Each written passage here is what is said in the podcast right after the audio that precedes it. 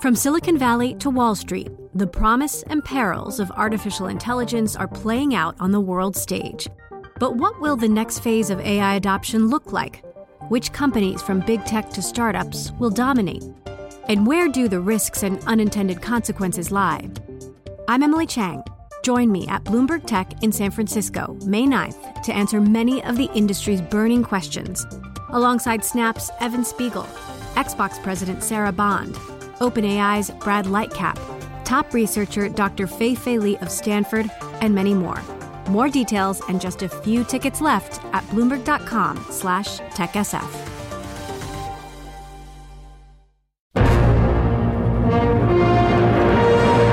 We can see that illuminated sign that marks the end of the journey. This vaccine will help us to get past this pandemic once and for all. We need people to have faith that this vaccine is safe and that they should take it. The thing that's going to stop us from seeing the end of this pandemic are people going, oh, I'm not so sure.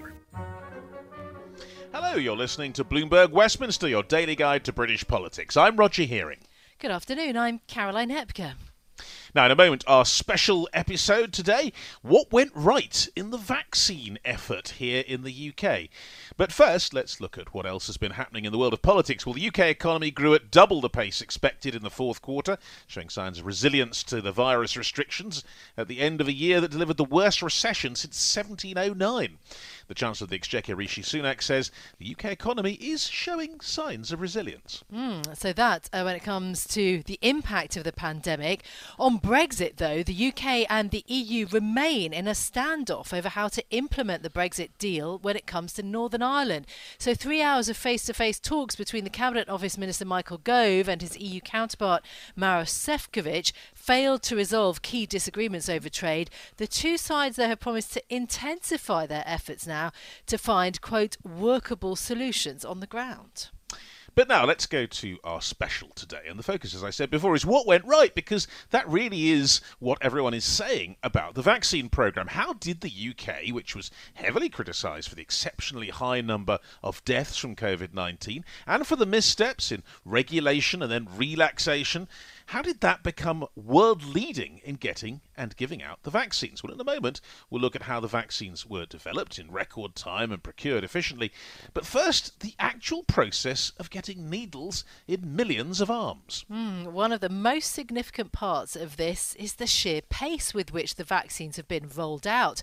The number of jabs that have been given. Volunteers, of course, have played a large role in this. And we heard from one today, the St John Ambulance Chief Volunteer Anne Cable. We are highly trained. We've had our training uh, supported, verified by the NHS and Public Health England. We work to their standards, and indeed we're assessed and we are supervised whilst we're out there vaccinating. So it is all carefully managed, and uh, people get exactly the same quality of service as if you were being vaccinated by a nurse as by a volunteer who's been trained. Well, that's quite reassuring, I guess. Uh, that was Anne Cable there. Well, let's hear more about how the process has worked out so well. I'm very pleased to say joining us now is Beccy Baird, Senior Fellow in Health Policy at the research group, the King's Fund, researchers into health policy. Uh, Beccy, thanks for being with us. Uh, first of all, just, just tell us what was it that made the vaccination process so smooth here, relatively speaking, and I guess so far? Oh, thanks for having me here. Um, uh, in a short word, we have an excellent primary care system in this country, and it's no surprise to me that actually the two countries in the world doing best on vaccine rollout, it seems, are Israel and the UK, which are two countries with some of the strongest primary care systems. We have a system where virtually everybody in the UK is registered with a local general practice, and they know what they're doing when it comes to vaccine programs. They roll out a huge flu vaccine program every single year. They know their communities. We've seen and you've heard this. Uh, uh, from the volunteers there, a, a, an amazing partnership with their local community groups, with local government who've helped them find venues and cleared roads of snow and done lots of other things. GPs know their communities and they're the right place. They're the right people to do this, and they've come together actually to really uh, work work at a slightly bigger scale than just a single general practice to really get the best out of these. But it's no surprise to me that GPs can do this. Mm, yeah, interesting. Is primary care also the best way of sort of getting past people's fears and kind of worries about the vaccine? Absolutely, and there's a huge focus on that at the moment, and that focus will need to continue. There's a lot of people who are hesitant for lots of different reasons. We've got particular faith groups who are worried about, and, and, and people from different communities worried about the content of the vaccine, who have had poor experiences with their healthcare systems in the past and really need reassurance. And I'm seeing some really brilliant examples of that. Um, uh, one GP I was talking to recently is calling her patients who are hesitant, really taking the time to speak through with them about their fears and their concerns, and that's really helping. We've seen um, in, in North Kensington, for example, a great partnership between a Muslim doctor and a Jewish doctor who've created a Vaxi taxi that goes round um, vaccinating and provides mobile vaccination to communities. Another group in Surrey working with a Hindu charity and their local bus company to develop a mobile unit that can go out to where people are at and to really work with them in their local communities because that's key, is really understanding a very detailed level what's going on for people where they're where they're at and where they live and I think GPs are the best people to lead that. And I suppose volunteers. I mean, we heard from Anne Cable earlier, as you heard from St John Ambulance. She was talking about maybe 100,000 people signing up, 25,000 people in training, 10,000 volunteers already doing it. Is that a big part of what's going right? It's a huge part. It's been really exciting for me to think about these partnerships and actually what might we get from that for the future. So in my, I live in St Albans, and in our local vaccine centre, I took my my parents-in-law to be vaccinated not long ago, the vaccine um, volunteers, they were amazing. They've got car park volunteers standing out there in the freezing cold, helping people navigate, people working with uh, very frail elderly people, supporting them right through the process. It's been an amazing turnout. And I think that partnership with local communities, local government, and general practice has been absolutely at, at the heart of why this has been so great. And I really hope it continues. Yeah, although um, we're celebrating the successes, the one thing though that we have had pointed out to us um, again is the inequality in this pandemic, and it still does seem to be true in terms of the take up of the vaccine. That actually, yeah. um, still the majority of people who've taken it up are white. A larger proportion of people who've taken up the vaccine are white versus uh, people from BAME communities that that is still a real area of concern. So there's a lot that could still go wrong. I think there's it.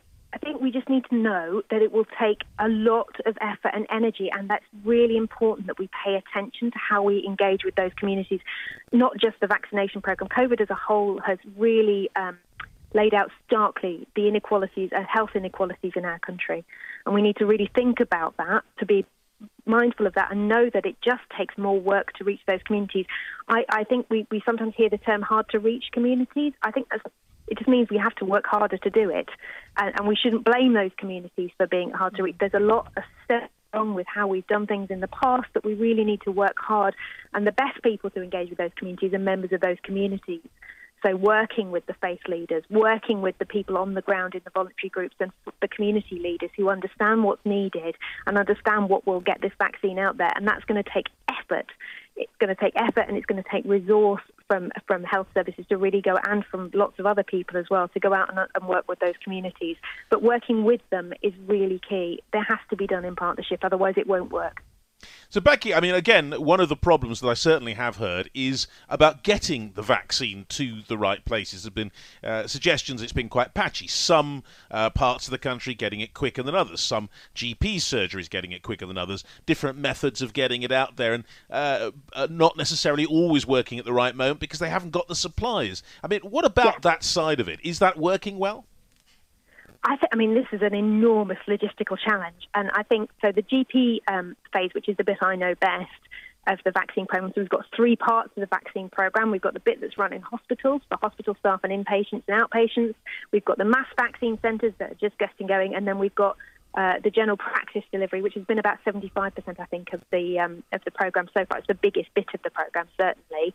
Um, the supply um, GPs are able to vaccinate as quick as they get supply, but obviously that supply doesn't come smoothly. It, you know, we're waiting as our people across the world for supply. I think we, we did roll out the program in waves in general practice, starting with wave one, which got going in December, uh, coming on to wave six, I think, that started in January. And that was right. We needed to do it in a carefully managed process and to allow us to learn about how to make this work. And there were some areas of the country, therefore, that got going faster. There are also other some areas of the country which just have a lot more over 80s than others, and I think that's one of the things we're really interested in is that often those areas with higher deprivation and bigger BME BME communities have a younger population, but those, that younger population is still really vulnerable. And now, as we're moving down the cohorts really rapidly, and the, the, the national program of how we prioritise people, I'm hoping that, that some, some of that inequality gets um, gets spread because we just look at age, um, that's always going to have a skew towards wealthier areas because that, they tend to have more older people. Hmm, interesting. What are the lessons then that we should be learning now um, in order to deal with what could end up being, you know, regular, annual, semi-annual uh, COVID vaccination program? Could be part of our lives for a while to come. Yeah, and I guess that would be in the same way that flu is. So we run a huge flu vaccination campaign every single year, and this year down to 50 year olds, in fact. So an awful lot of the population eligible for a free flu jab. So I think it will be really important that we do learn what works really well in this program, what will work for the future, and I particularly think this understanding of how um, the sort of statutory health service and the local government need to partner with communities and faith groups and all those other people to really think about the nuance of getting this vaccine out. It's it's really complex. There are loads and loads of issues to deal with, um, um, and we're working in, in real time as fast as is possible. There will be things that go wrong, but actually, I think um, the UK should be incredibly proud of what's happened, and I think that's partly because we have this amazing primary care system in this country. From Silicon Valley to Wall Street, the promise and perils of artificial intelligence are playing out on the world stage. But what will the next phase of AI adoption look like? Which companies, from big tech to startups, will dominate?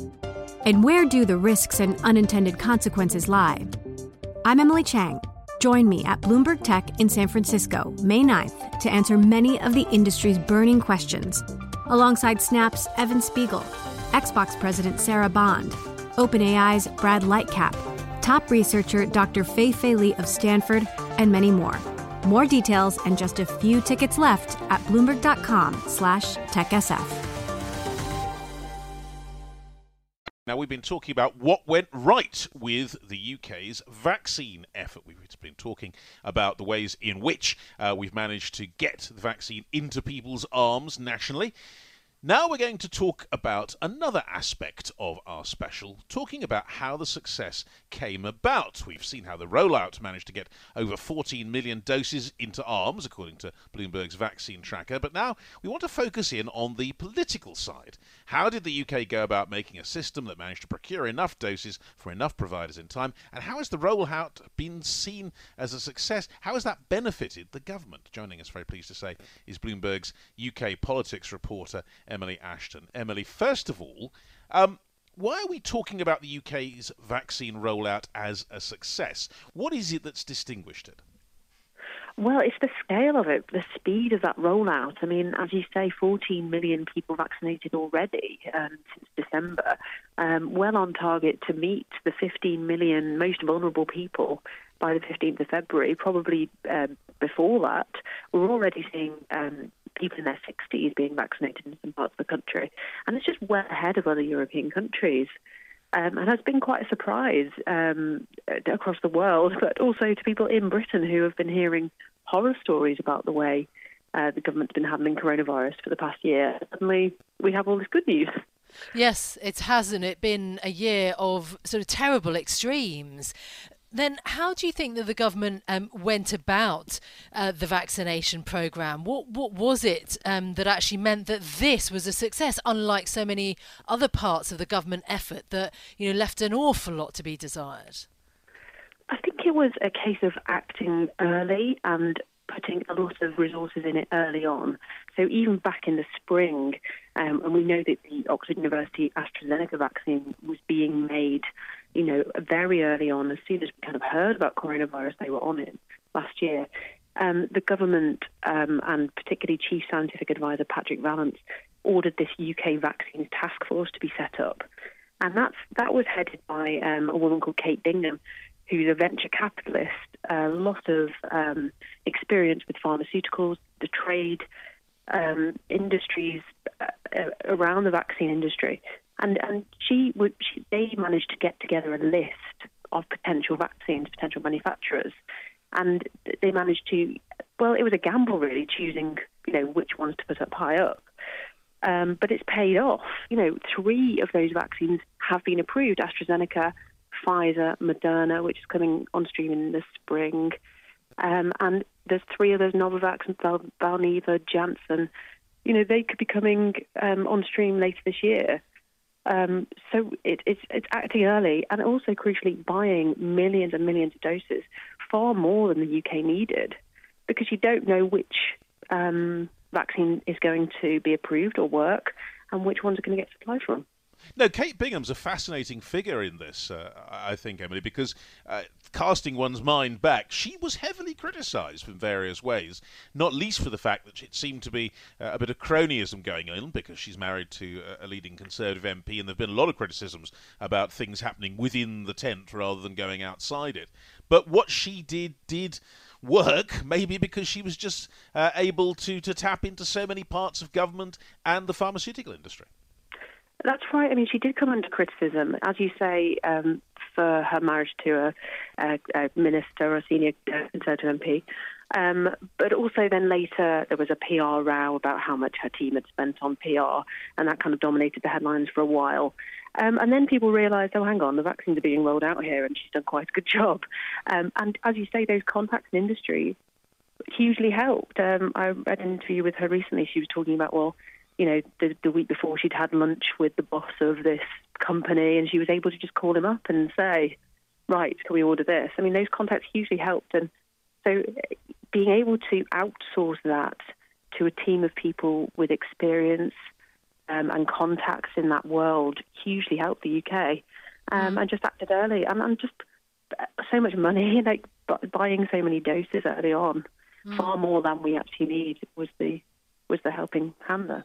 Yeah, no, absolutely, and and it's sort of been used as an illustration for Britain's both kind of academic, um, but also kind of business prowess in a way, isn't it? On the other hand, though, a lot of anger directed towards the government about the high death rate in Britain, mistakes for which the government has really not apologised. And so, as I say, this kind of enormous contrast between the positivity of the vaccine, everybody feeling so optimistic and hopeful, and yet people have been personally affected and doctors on the front line with these awful you know, stories and the terrible picture of what has happened to individuals. Absolutely, and I think you know it's really interesting to, to think about how the government will be perceived for its the way it's handled coronavirus in the years to come. Will it be remembered for the success of this vaccine rollout, millions of people being vaccinated within a few months, or will it be remembered for the horrendous death toll and any mistakes being made early on, dithering over lockdowns and restrictions, um, PPE, the protective equipment not getting to the NHS front line? Um, and you know all these concerns about border controls and not being mm. put in at the, at the right time. What will be, be remembered for? And those, that death toll is creeping up all the time, um, and it will be very high, um, and it can, will continue for a few months yet. I suppose one of the interesting things in this, I mean, obviously, as you say, it's a huge national tragedy what's happened, and what now comes is a, is a breath of good news that, that we all welcome.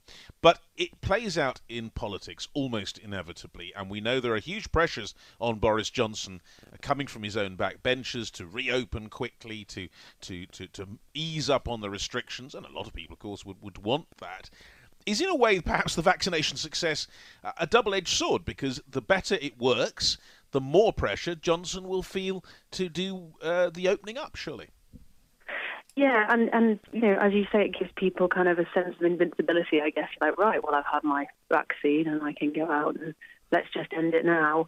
Um, I think, and obviously there are conservative MPs who feel like that. You know, look, people have been vaccinated. We need to move on now and move on with our lives and be able to let people move around. I think what people have got to remember is there are two doses for a start. So you're not um, completely vaccinated after one dose, you you have to have your second, and that could be three months apart, um, and it takes a few weeks for that to kick in. Um, and and also, you know, it's not 100% success rate the vaccine. However good a vaccine is, it doesn't mean that everybody is suddenly immune um, completely. There will there is an element of risk. Uh, the population there will be a proportion of population still susceptible, but everybody's had it. Um, so it's all this difficult balance, isn't it, for the government to, at what point is it okay to um, let things go back to normal? And I, I think it will be very, very slow reopening over the next few months because, frankly, they don't want to plunge us into another, a fourth national lockdown. It would, it would look like he was completely out of control, and that's what Boris Johnson doesn't want. No, absolutely. I mean, perhaps does any other issue in terms of the reopening have as much weight as reopening schools? I mean, given that what there are something like 18, 19 million workers in the UK who have children, interesting that Professor Neil Ferguson, who's one of the key scientific advisors to the government, talking about Johnson having some bandwidth to start reopening schools in March. I mean, this is the kind of political crux of it, isn't it? The week after next, we're meant to get the plan from the Prime Minister, the roadmap, as it were. And it's, I think, you know, schools that perhaps are going to be at the heart of this. Yeah, I mean, for any parent who's at home with especially young kids now, it's, it's just impossible, and it's been going on for so long. Um, I think what the question is with schools reopening, I've been, I've been trying to reach unions this week, trying to talk to what teachers are feeling about this. Um, which age groups will go back first? Because last year it wasn't like all schools went back at once. Um, it actually took months for secondary schools to come back after the first lockdown. Um, the, the year groups that came back were reception, year one, and year six, and then some exam years for the old teenagers. Um, so, you know, will we see something similar? Because even all years of primary school, that's a lot of children back in school all, all at once. Or maybe you could do it on a rota system and you could get, you know, one year in one week and another year in the next week. But I, I think it will it won't be as kind of dramatic as people think. You know, it will they'll have to take it quite slowly and see what the impact is on cases um, and hospitalisations after they reopen. And, and, Emily, one of the, the aspects of this is that the school closures issue has been perhaps one where the Labour Party has, has moved and the opposition has attempted to move the debate a little. But generally, the problem with the success, like the vaccination, uh, which is widely accepted to be that, it's very hard for the opposition to be an opposition in relation to, relation to that. It's very hard to argue against the success. Yeah, it, it does put Labour in a, in a tricky position. And you saw that Keir Starmer got himself in a bit of a tangle over calling for um, teachers to be vaccinated um, ahead of kind of older people who are more at risk. And um, actually, a lot of people didn't really think that was a good idea. And um, yeah, obviously, they have to really support a successful vaccine rollout, but um, and, and, just but just point out kind of mistakes that have been made. And I think I, I, feel like the prime minister has been learning lessons for on the speed of decisions. Like he's he's a lot more cautious than he was um, last autumn, winter even, when he was talking about Christmas and how it would be inhuman to not let people see each other and all that. You don't really hear that those kind of words from him anymore. He's very cautious and um, that, that makes life a bit more tricky for the opposition leader, I think. Bloomberg Westminster. Listen weekdays at noon on DAB Digital Radio in London. Join Bloomberg in San Francisco or virtually on May 7th for the Future Investor Data Powered Transformations. This 2024 event series will examine how data is not only playing a pivotal role in investment decisions, but serves as a driving force behind the construction of innovative, investable enterprises. This series is proudly sponsored by Invesco QQQ. Register at bloomberglive.com slash futureinvestor slash radio.